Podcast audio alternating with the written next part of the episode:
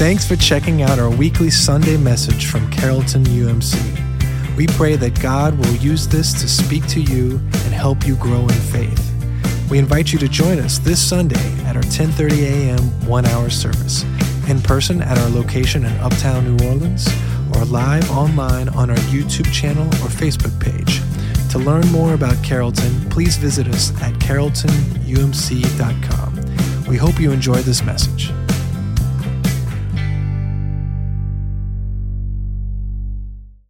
Our scripture this morning comes from the book of James. And in keeping with our latest uh, scriptures, it's a short one. One verse, James 5, verse 16. James says this Therefore, confess your sins to each other and pray for each other so that you may be healed. The prayer of a righteous person is powerful and effective the word of God for us, the people of God. Let us pray. Dear Heavenly Father, may the words of my mouth and the meditation of all of our hearts be acceptable to you in all ways, for you are our rock and our ever present Redeemer. Amen. So, we're at week number five of our seven week series on John Wesley's 22 questions. And if you haven't been here previously, those 22 questions from John Wesley. And, and let me just pause.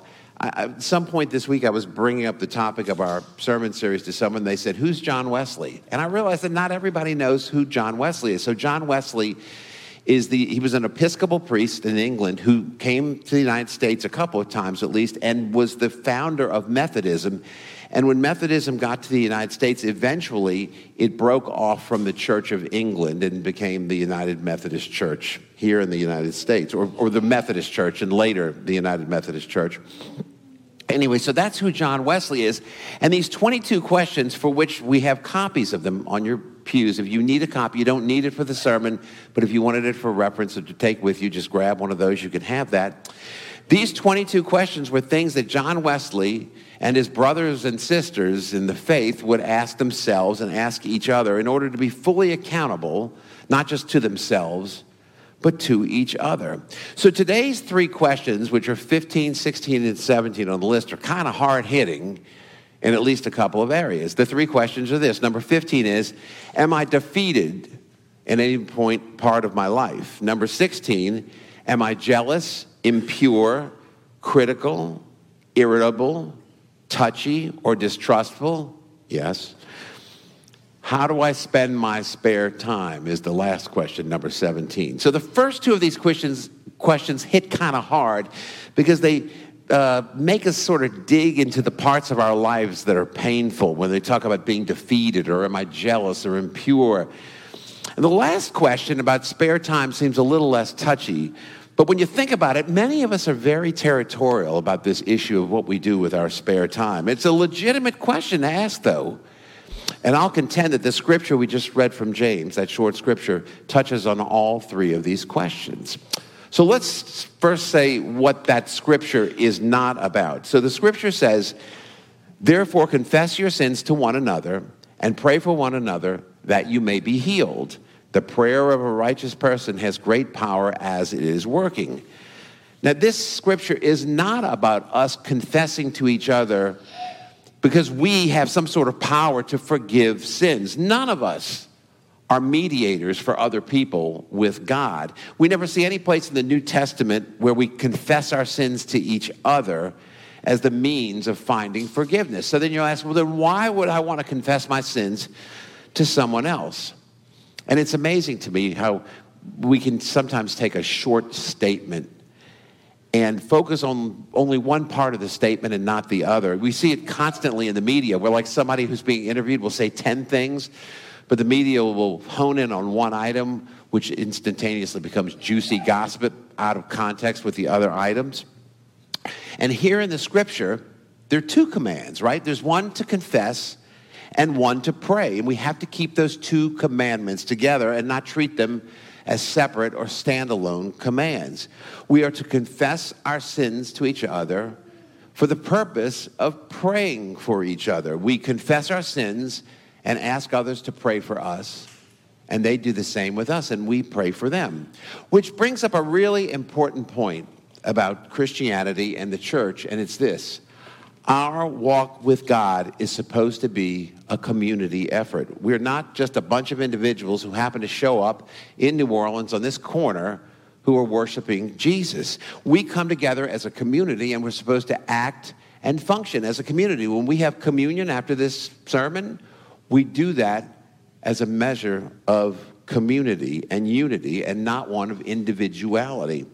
So our walk with God is not intended to be something that we try to do alone. And the corollary to that is this is that we are to work very hard to reject the idea that we are entitled to privacy when it comes to our faith.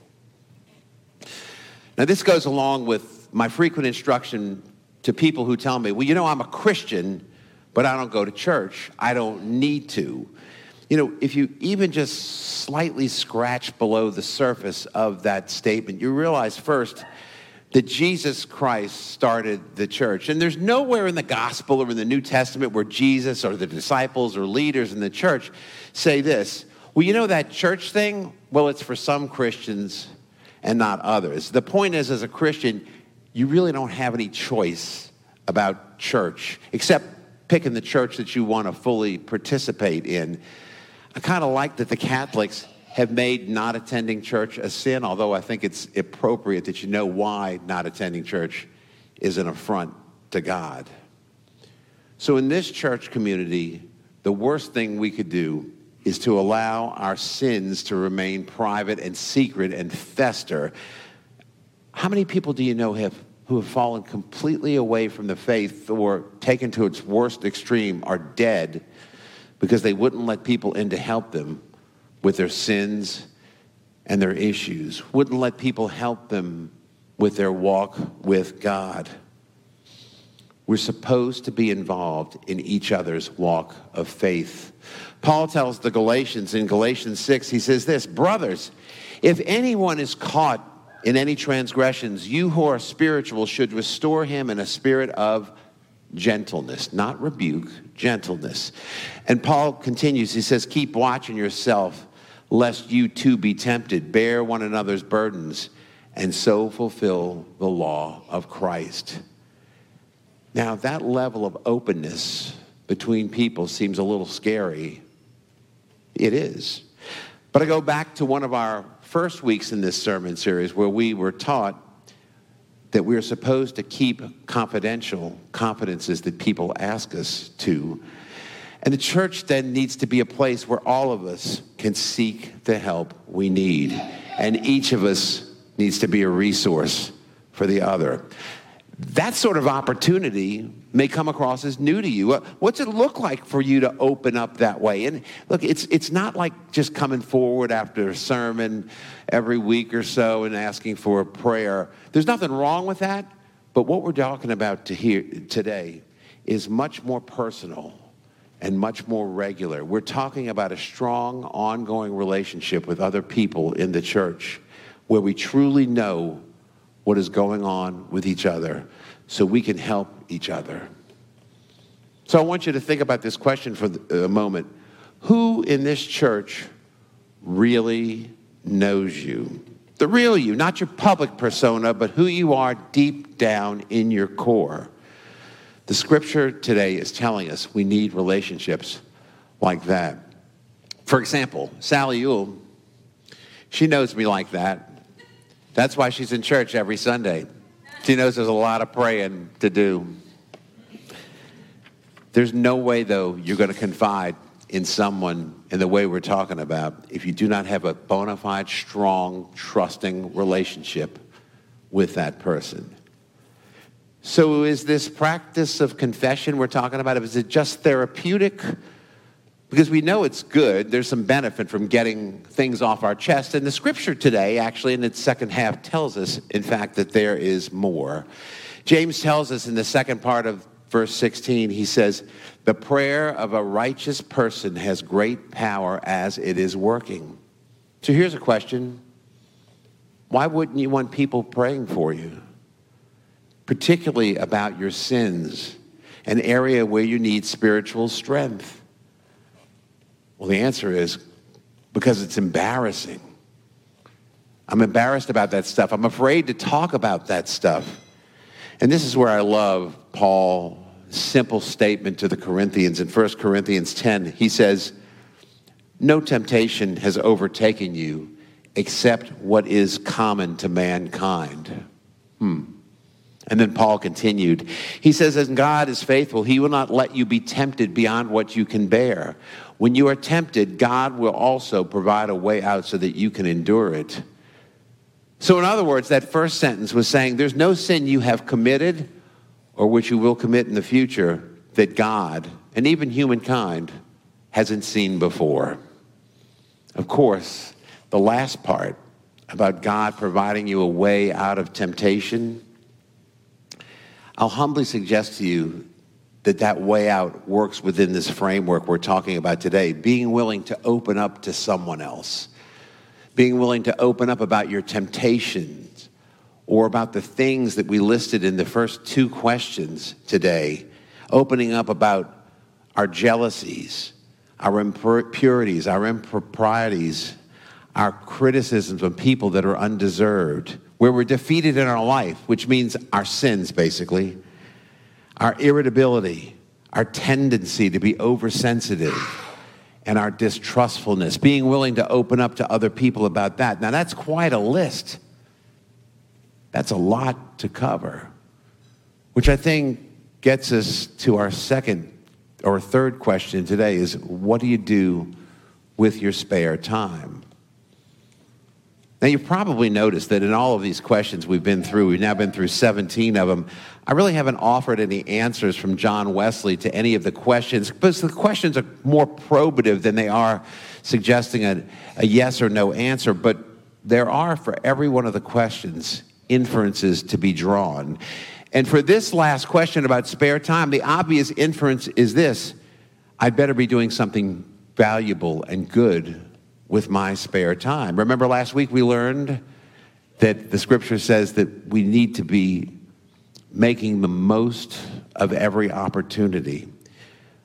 We all need rest. We all need recreation. But may I suggest to you that we need to consider that our spare time is probably the best time and the most obvious opportunity when we can make ourselves available to be fully present for someone who needs to confess to us so they can confess to us and we can pray for them. Today's scripture from James is telling us that we need to be genuine and authentic to other people. Now, we usually think of that as being something that is a benefit for the recipient, but today we've seen that the benefit of being genuine and authentic is principally to the person who opens up not only to get their burdens off their chest, but when they do that, when they open up, they have a greater chance of beating his or her demons by the power of prayer of the other persons or persons to who the information is revealed. So, folks, let's get real, both in making confessions and in receiving them. As it turns out, contrary to what Jack Nicholson said in A Few Good Men, you can handle the truth. Let us pray. God, open us up as a church community. Make us whole, Lord, by allowing us to be courageous, to be understanding, to be sympathetic,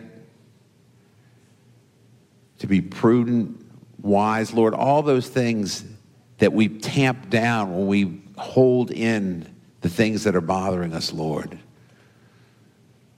Lord, we know when we are that community and are open with each other and are working through our problems, Lord, that we can be the church that you want us to be. And we be prepared to go out and help other people, Lord, because we have been helped. We pray these things in the name of Jesus Christ, your Son, our Lord, and our Savior. Amen.